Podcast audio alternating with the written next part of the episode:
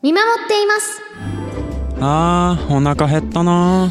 山口くんおにぎり。うわ橋本ありがとう。山口くんを見守っています。やっべえ教科書忘れてきちゃった。はい山口くん教科書ノート鉛筆消しゴム。あありがとう橋本。明治産業の24時間ガスセキュリティシステムはガスの状態を集中監視センターで24時間365日見守ります。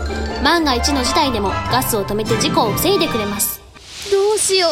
傘持ってきてないや。橋本入るか？山口くん！暮らしにプラスの価値を。明治産業。明治産業プレゼンツアワーカルチャーアワービュー今週はギタリストの石川雄一さんとスタジオをつなぎまして特集オンライン化する地元音楽シーンジャズ編と題してお送りしていきます、はい。えー石川さんなんですけど1980年1月1日生まれ。元日生まれでいらっしゃいますね。本当ですね。ね。えー高校卒業後福岡コミュニケーションアート専門学校現在の福岡スクール・オブ・ミュージックに入学、在学時にロサンゼルスミュージックアカデミー奨学金の試験を受けまして渡米。えー2001年9月に帰国後はライブハウスを中心に活動を行うほかプライベートスタジオでのレコーディングや音楽レクリエーションギタースクールの講師など幅広い,、えー幅広い年齢層に向けて行われていると、うん。えーもうもう福岡の皆さんアーティストの方も特にですけど、うん。もう皆さんご存知？そうですね。もう、あのこの後にもお話ししてるんですけども、うん。本当福岡のあの音楽シーンの中ではうん必ずどこかでお会いすることになるっていうぐらいの、本当に。だからきっと今週はそのアーティストの皆さんも聞いていただいてるんじゃないかな そうですね。確かに、ねえ。ぜひお届けできればと思いますね。はいというわけで早速石川雄一さんとつないでみましょう。今回のゲストはギタリストの石川雄一さんです。石川さんよろしくお願いします。お願いします。あのまあ僕も三好さんも昔からお世話になってるはい僕は石川先生と呼んでますけど。そうなんですよ、ええ。あのーこの収録が始まる前のですね、はい。軽い打ち合わせの中ではい。先生はどうされますか？先生はってずっとおっしゃ佐藤さんがおっしゃるもんですから、ええええ。これどういうご関係なんあですか？のままずはあの僕の方が年上なんですけどね。あそうなんだ。そうそうそうなんですけど。先輩です。うん。あの昔ですね、ええ。あの石川先生と、あの本当僭越ながら、うん同じ舞台に立たせていただいたことがあってですね。ほでそうそう。その時ね先生バ万末的な立場でお立場で。うなるほど。で僕まあ僭越ながらうん。なんかなんか長い金属製のはっきり言いなさいよ。話し手さんでしょ？サックスでしょ？サックスサックスをサックス持たせていただいて。他あのスカロケのうん宗太郎くんとかはいはいはい。も一緒に、福岡のね、うん。スカロケッツというですね、はい。あのスカバンド結構大所帯ねえ、うん。保温隊がいるようなちええょっとバンドで、うん。ええやらせて。たんですか？でその時にお世話になりまして、ええというかご迷惑かけまして、えーええ。もうそれ10年前とか？もう結構前ね。15年とかじゃないですか？ねえ多分そんぐらいですよね。あへえ。意外と。でちょいちょいこう僕こういう仕事してるものですからなんかイベントの会場とか、うんうん。それこそまあライブ見に行ったりする時もそうですけど、はい。石川さん時々演奏されてて、うんで時々お会いして「あ久しぶりっすね」みたいな感じですよね。そうそう。ばったり会うことですよね。そうそうばったり会うことがある。いいいい福岡らしい関係性だ。まあ三好さんもねあの仕事上、うん。ねオファーを出すこともあったりとか。そうですね、ん。僕はあのまあもともと僕も大学時代ジャズ研で、うん。であのジャズ研の先輩があのまあ僕トランペット吹いてたんですけど、うん。その時のトランペットの先輩が今でもまあ福岡のあのジャズシーンであの活動をずっと続けてらっしゃって、うんでその方に一時期あのプレミアムフライデーなるですね、うん。あの 風習があのこの国にはあれもうないんでしたっけ？あったんですよ。うん。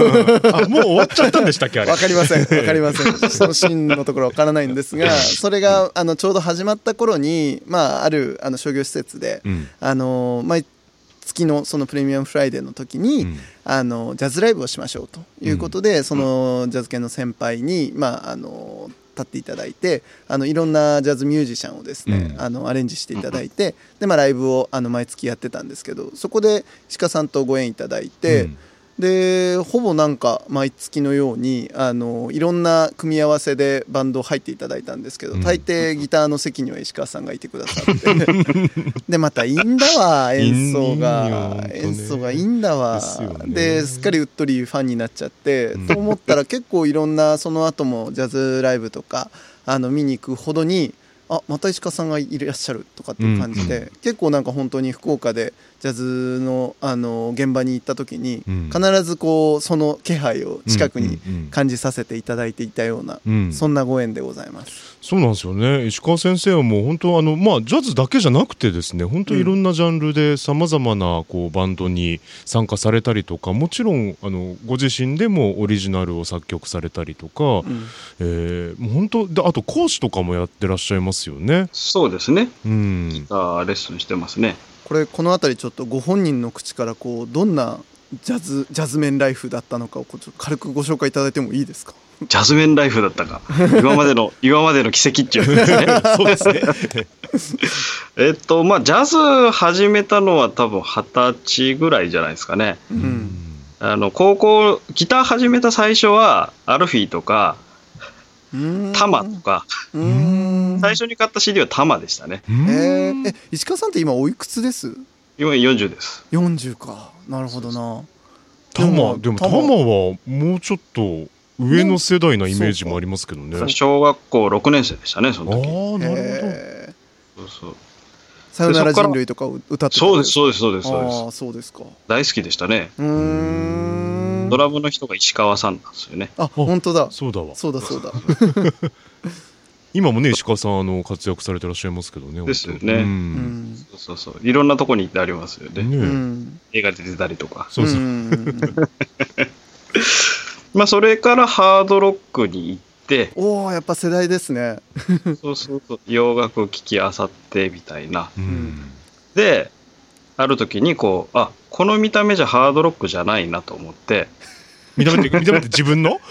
そうそう。ハードロックじゃないよなと思って、まあ、確かにちょっとあれですもんね。ハードロックというよりかはちょっとエスタブリッシュな感じですよね。石川さんね、うんうんうんいい言葉を。イングウェイ・マルムスティーンではない感じ。確かにね。石川さんがあんなもうソバージュヘアみたいなのをされてもちょっと想像つかないですけど、うん。えそうそう。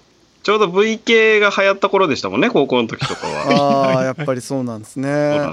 周りの人はね、結構化粧したりとかしてましたけどね。ううん。そうそう。で、それで二十歳ぐらいで専門学校行ってて、うんえそこの先生たちがジャズの人が多かったので、うん。自然とジャズを始めたと。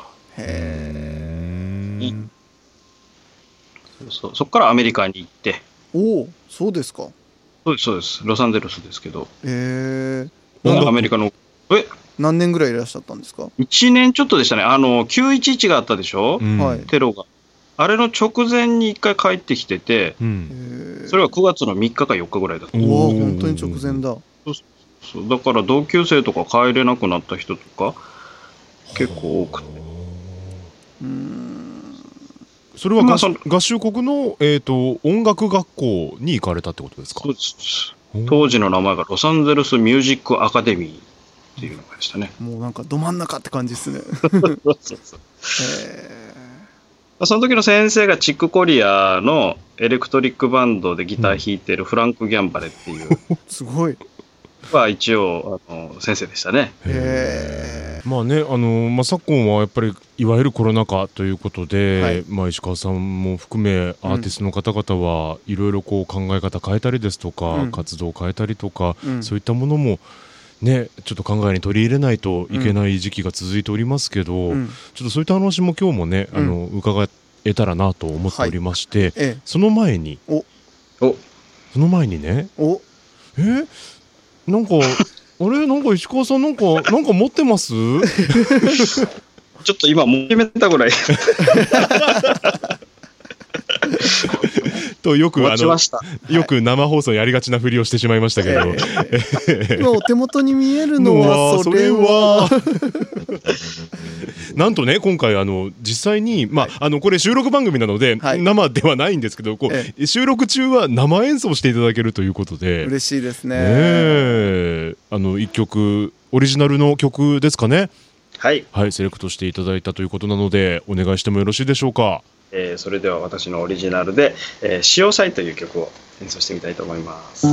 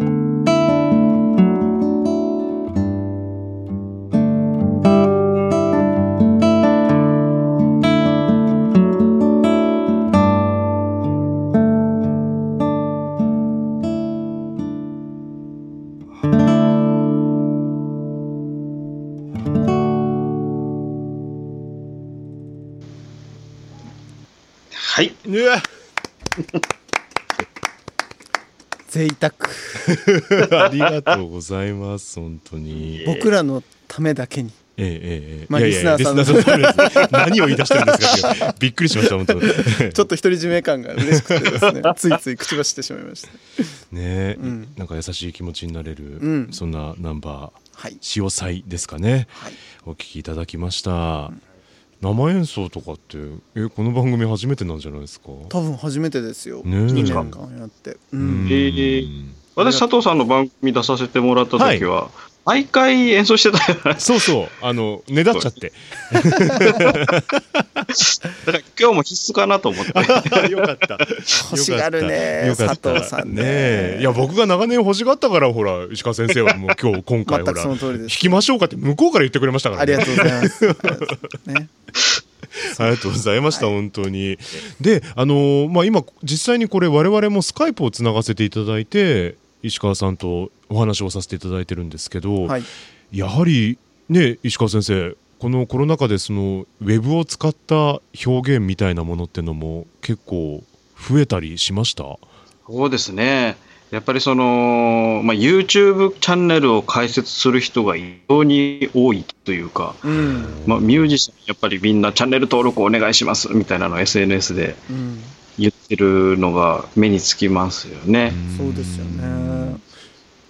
私はなんか自分がこう YouTube で自分のチャンネル作って、なんかやってみたみたいなのってすごい苦手なので、うんうんうん。だからこう、なんかみんなでできることっていうのを考えたんですよね。うん。うんでその時にやっぱり自分たちはその、まあ、いろんなイベントで演奏することも多いですけど、うん。そのお店ライブハウスがうんやっぱりそのコロナがクラスターが発生したっていう以降もうライブハウスが敵みたいになってしまったところもあって、はい。だからライブハウスがこう盛り上がるようなうんうん。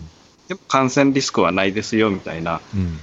そういうので、まあ、その福岡の老舗のニューコンボっていううん。ところのお店の、えー配信ライブができるような設備を整えたいなと思って、えー4月ぐらいからずっと配信の勉強したり。ううん。んでそのオーナーともいろいろ話して動いてきた感じですね。ううん。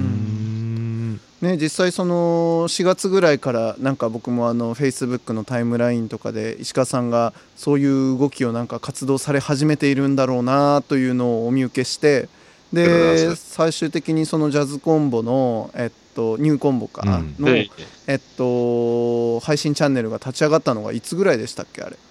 配信チャンネルが立ち上がったのが多分ゴールデンウィーク後だったと思うんですよね。うんそうん。やっぱりそのゴールデンウィーク中まではあの自粛期間だったのでお店も開けれない。でううん。んすからそんな時になんか夜行って演奏してでそこでねコロナが発生しましたとかっていうのを避けたかったので、うん。なるほど、それまではあのやっぱりウェブ上でうん。あのやり取りをしてうん。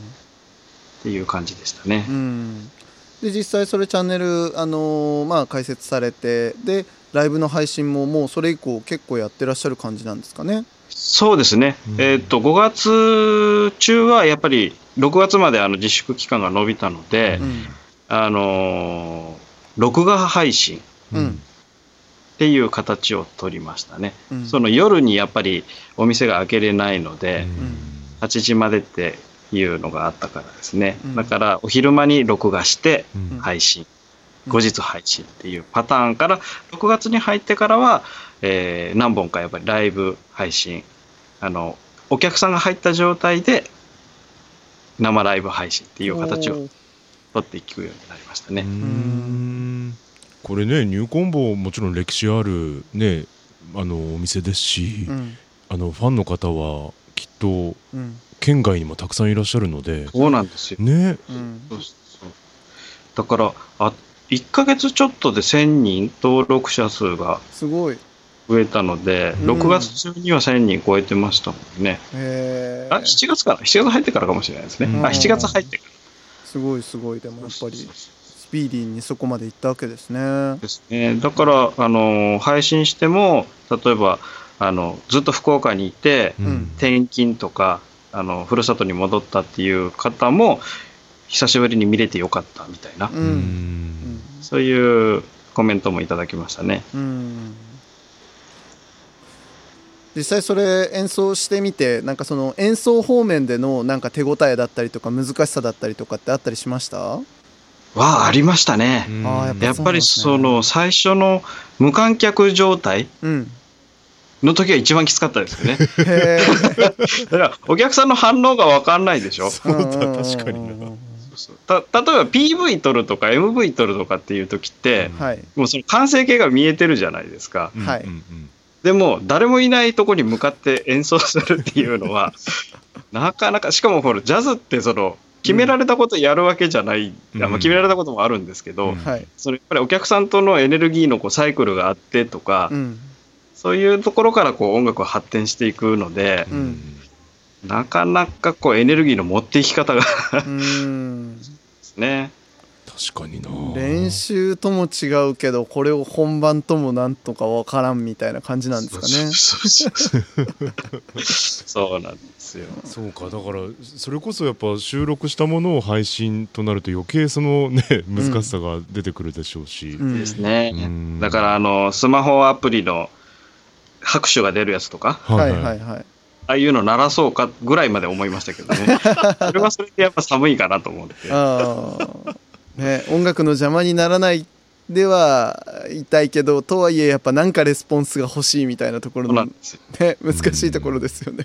終わって無音っていうのがですね。ね 辛い辛いです。だってほらね各人こうソロ終わったらこうちょっとね、ん。拍手があったりパラパラっとくるわけじゃないですか。ねまた盛り上がってる時にかこ掛け声もらったりとか。ね。よってねえ それが全くないわけですもんね、うん。でも見てる側はきっと画面越しに言ってますね。ねえ。間違いなく言ってる。だからライブ配信のいいところって、うん。あの拍手のボタンを押したりとか、うん。はいはい。チャット上でこうその都度コメントが出せるじゃないですか。うん。はい。はい、演奏中に「今の良かったよね」とかって言えないのが、うんチャットだとそれが出てくるっていうので、そっか。逆に伝わるものもあるってことですね。そうなんですよ。お客さんからのその反応うんがその瞬間に分かるので、うん。あすごくいいですしお客さんからしてもやっぱり普通はあんまり話下手でとか、あのシャイで話せないんですけどチャットだったらコメントだできるから楽しいみたいな、へえね。まあじゃあ本当一長一短というかいいところもあってそうそうそうそう活用し方がだいぶつかめてこられてる感じなんですね。そうですね。中にはやっぱり家をホームシアター化してうんスクリーンに映し出しておうでっかいスピーカーで聞いてますっていう人もへいますね。そうですよね。もうだってそれしたらもう疑似ライブですよね本当ね。ね。しかも自宅で。そうよね、うんいいよね。自分で好きな飲み物作ってみたいな。そうか。いいもんだな。確かにねライブ会場行けばそれは確かにあの素晴らしいサウンドシステムもあるけどうん。これやっぱそれぞれのご自宅でお楽しみになるということは、はい。そそっちはもう自分で受け取らないといけないですもんね、うん。システムはね。ううん。ん。ただやっぱりトラブルも多いのは多いですね。うんああやっぱそうですか。あの雨の日はあ通信が悪いとか。ああもうそんな物理的な理由なんですねやっぱ。そうそうそうなんですよ。えーそあとやっぱり機材のトラブルうん。うん音が出なくなったとか、はいはいはい。双方でですね、うん。うん配信する側も受ける側もうん。何かトラブルがあったりとか。うん。だからラジオとかテレビとかすごいなと思って。電波飛ばしてねこうね届けるっていうことの。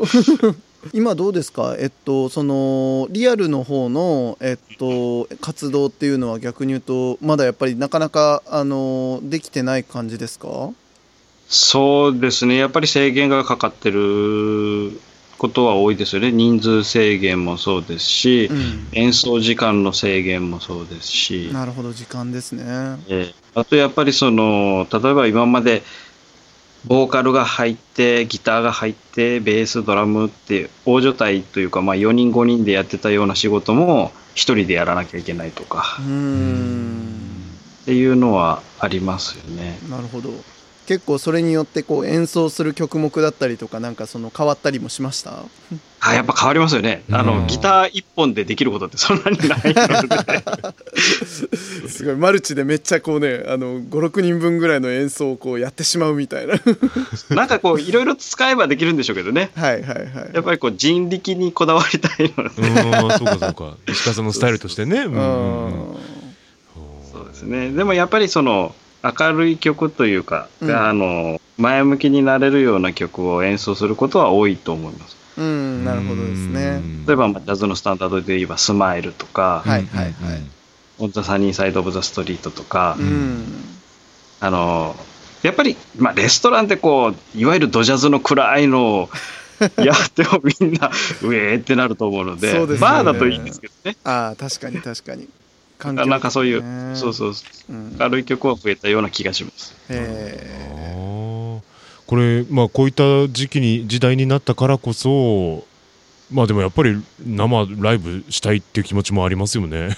そうですね。私たちもそうですけど、やっぱり、その常連のお客さんたちは、うん。早く生で演奏聞きたい。配信もいいけどっていうのをよく言われるんですよね。うんぱ双方そうですよねそれはね、ね。うんまあだから配信にとって変わるわけじゃもちろんないってことですよねきっと。うん、新しい楽しみ方が増えたみたいな感じなんですかね。そうですね。うんやっぱり、その、配信で私が思うのは、うんちょっと都合がつかなくていけなかったライブ、やっぱり聞いてみたかったとか、うんそういうのとかの時は配信がすごくいいと思うんですよね。いや実際僕それでやっぱりあのそれこそ市川さんが多分配信されてたやつですけどあの勝木さんあのボはいはいはいはいーカルのねあのこの番組にも出ていただいたんですけど彼女のライブとかはやっぱりそれのおかげであの見逃したけど見れたのであの、まあ、こういうことができるようになったっていうのは本当に嬉しいしありがたいことだなと思ってて。あうん、特にやっぱその福岡のやっぱ地元のジャズのミュージシャンのうん。ライブを、まあ、ある程度そのなんだろう有料クオリティというか、あのうんお金出してもいいぐらいのクオリティできちんと記録してアーカイブしていくことってやっぱなかったわけじゃないですか、そうですね。うん、だから結果まあねあのいいことばっかりなんか経験には言えないんですけどなんかここにこの福岡のミュージシャンたちの活動の記録が今後、まあ、その歴史として残っていくようになるっていうのはなんかうんうんうんうんこれはこれで一つなんか別の価値が出てくるんじゃないかななんてのは思うんですよね。うんうんうんうん。確かにそうですね。うんそう特にやっぱりその、ポップスの人たちってうん MV 作ったりするけど、ジャズミュージシャンってそんなの別に興味ないっていう人そうなんもです多いからよ。そうなんですよ。これを機になんかそういうのに興味持ってもらえたらいいなと思うし、うんまあ、そこから広がっていくのもあるのかなと思いますね。ですよね。石川映像監督のそうね。今もう仕事も増えそうですね。カメラワークがね。ね。めっちゃ凝ったカメラワークするようになる。んでしょ。え石川さんその今あの講師としてあの、はい。教室もやられてると思うんですけど、ええ。それを配信でやったりとかも考えてたりはします？えーっとですね、あの、オンラインレッスンに関してはやりますね。へただ、えーっと、まあ私のやり方もあるのかもしれませんけど、うんやっぱり音がずれちゃうじゃないですか。はい。確かにね、うんうんだから、私結構レッスンの時一緒に弾いてとかっていうのがあるので、へそういうのに慣れてる生徒さんは、あの、いや、オンラインじゃなくて通いますって言われてしまうので、え。なるほどな。ただ、なんかこう、昨日もちょっとある人と話してたんですけど、あの、レッスンも結構分かっててやれるよねみたいな感じでやってるレッスン動画って多いんですけど、うん。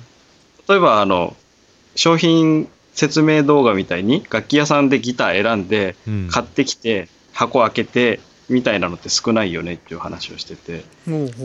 なんかそういうの、本当にもう楽器をやってない人がうんうんうん知りたいことをうん。失敗できる動画とかは作ってみたいなと思いますね。なるほどな。そうですよね。うんいや実際僕あの うちの母がですよ。あのあの60の手習いでですねあのウクレレを始めたんですよ。で僕あのちょっとだけあのかじった時期があったのであの語弊教えろと言われてうんでそれこそあのチューニングから分かんないんですよねやっぱね。うんう。はいはいはいはい。で楽器の持ち方もわからないみたいなところからなので、でそれをやっぱ一連で一続きでやっぱこう教えてくれるものってなんか細切れとかになっててなんかよくわかんなかったりするんですよ。ええでおまけにそのねあの教則ビデオもやっぱまちまちになっちゃうところもあって、うんで今本当おっしゃったその石川さんが今おっしゃったようなものとかっていうのはあったら案外いいのかなってすごいリアリティを持って聞けました。ね、なんか面白いかな。ただ私が自分が出たくないっていう。もうじゃあもうカメラモデルの人とかいるといいですよね。ね、カメラ回してもうあくまで石川さんカメラの向こう側にいてね 手元だけは自分の出して、みたいな。あとなんか綺麗なお姉さんに持ってもらうとか。の方がいいのかもしれない。数字取りに来てますね。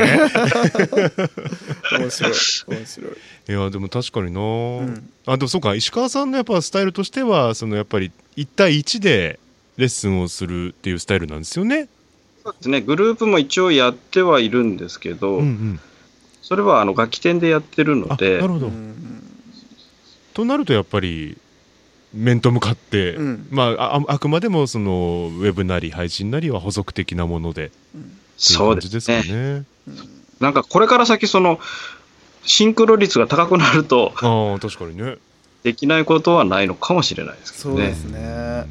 やっぱりその、配信って、こっちがいくら頑張っても、相手が、機材が揃ってないとか、うん。確かに。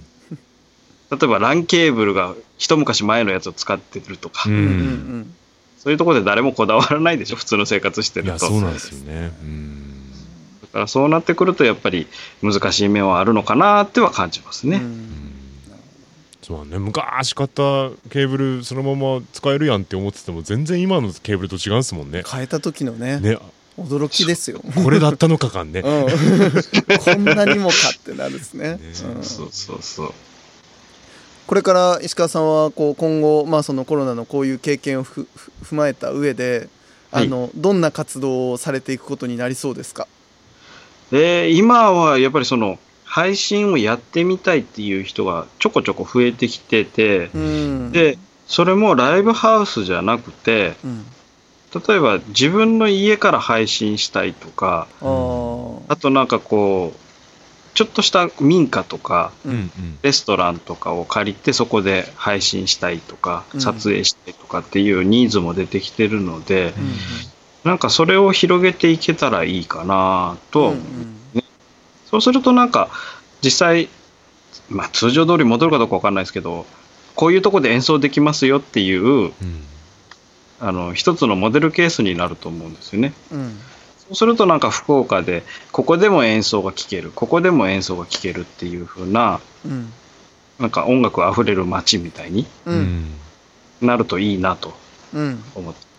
そうですよね。だからそれこそ本当、あの演奏するまあそれこそ箱を押さえてやっぱりそのライブするってなると当然そのミュージシャン側の負担も多かったわけじゃないですか今まで、うんうんうんうん。それがまあ一回インフラを揃えてさえしまえば今後はそうやってご自身で演奏も自分の環境でできてで場合によってはそれで収入もあの、まあ、少しあの積み上げることができるようになるってなった時に本当におっしゃるようなその演奏が今よりむしろこう触れやすい状況になるっていうのは本当そうかもしれないですね。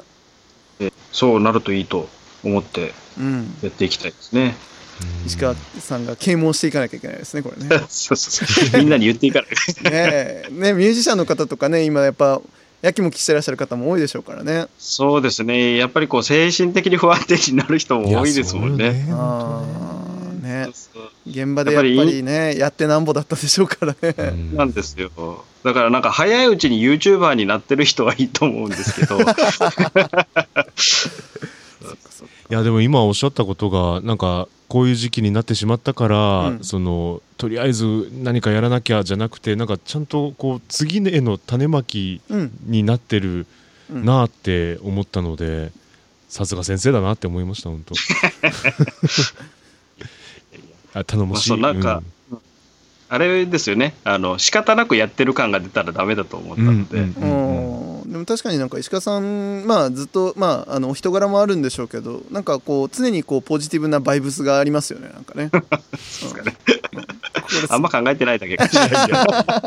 いやその気楽さあのに救われる人は相当多いと思うのであのありがたいところでございます本当に。ありがとうございます。あの本当はねそのギターギター変態なところとかもたくさん伺いたかったんですけど。そう本当はね俺ねなんかね今聞くべきギタリスト5選とかねそんなのとか聞きたいなとか思ってたんですけど。あちょっとまた次の機会にということで、うん。ね。あの応援しております、ありがとうございます。えー今回は石川さんにご登場いただきました。ありがとうございました。ありがとうございました。クイズ明治アタック。あなたのチョイスが未来を変える。問題です2016年4月の自由化以降生活に合わせて選択できるようになったのは？電気。正解。では明治産業で電気と組み合わせて料金をお得にするプランを作れるのは？がガス。正解。では明治産業電機の契約に切り替えるときに必要なものは？最新の電気の検診票が手元にあればスムーズ。良いでしょう。では賃貸住宅マンションアパートでは？一部を除き切り替え可能。お見事。全問正解です。